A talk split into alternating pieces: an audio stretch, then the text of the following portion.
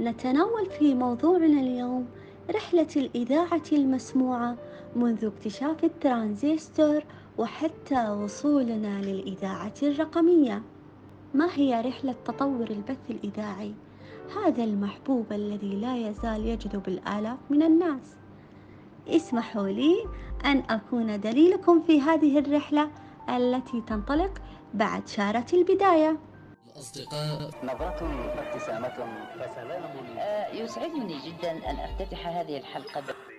كانت البداية مع اكتشاف التلغراف اللاسلكي والموجات الكهرومغناطيسية حيث نجح العالم جوليمو ماركوني صاحب العديد من الاكتشافات باستغلال هذان الاكتشافان لإرسال رسائل صوتية عبر الأثير. وقد كان الراديو يستخدم لغايات عسكرية فقط في عشرينيات القرن الماضي حيث كان يستخدم للتواصل مع السفن الحربية في البحار. ومع دخول الحرب العالمية الأولى أخذ الاهتمام بالراديو منحنى مختلف تماما لكنه بقي في المجال الحربي. قد بدأت الجيوش تستخدمه للتواصل مع عناصرها في ميادين الحرب مما جعل هذا الاختراع لا يقدر بثمن في ذلك الظرف. ومع انطلاق عشرينيات القرن الماضي بدأ العامة يقتنون الراديوهات حيث تم إطلاقها للاستخدام الشخصي. وكانت أول إذاعة تجارية مسموعة إذاعة KDKA الأمريكية عام 1920 تلتها إذاعة بي بي سي البريطانية عام 1922 هنا اختلف بث الراديو من النشرات الإخبارية لبث المواد الترفيهية التي كانت تجذب كل أفراد الأسرة. وقد أصبح التجمع العائلي على الراديو شائع في العديد من العائلات. تربيت على أني أسمع الإذاعة من الصغر. والدي الله يرحمه كان دائما ما يشتغل يشغل الراديو على إذاعة صوت العرب إذاعة الشرق الأوسط البي بي سي باللغة العربية.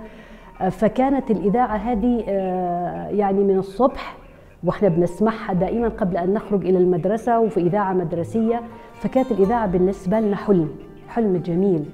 فلما دخلنا الإذاعة كان بدون تخطيط ولكن كان الدرب سالك نوعا ما.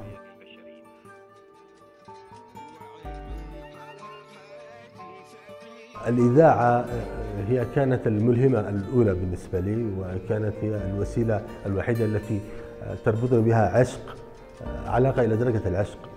وفي يومنا هذا انتقل الراديو لعالم آخر تماما ربما لم يكن ماركوني ليتصوره أبدا.